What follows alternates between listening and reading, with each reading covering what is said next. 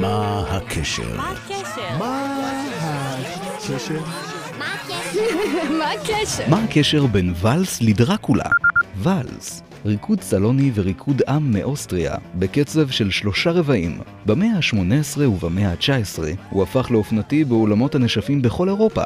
מלחין הוואלסים המפורסם ביותר הוא יוהאן שטראוס הבן. יוהאן שטראוס הבן, מלחין אוסטרי ממוצא יהודי שכונה מלך הוואלסים. כבר בגיל שש הוא כתב את הוואלס הראשון שלו, ובגיל תשע עשרה הוא נדד עם תזמורת משלו בכל העולם, כשהוא מנצח על הוואלסים שהלחין.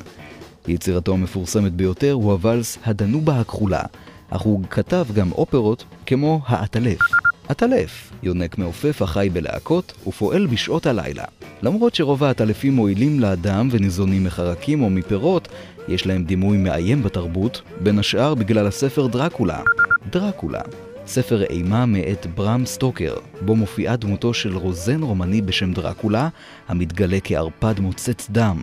דמותו של הרוזן מבוססת על ולד השלישי, נסיך רומני שכונה המשפד בגלל שיטת ההוצאה להורג החביבה עליו. למרות זאת, באגדות העם הוא זכור דווקא כגיבור לאומי בשל מלחמתו בטורקים. וזה הקשר בין ואלס לדרקולה.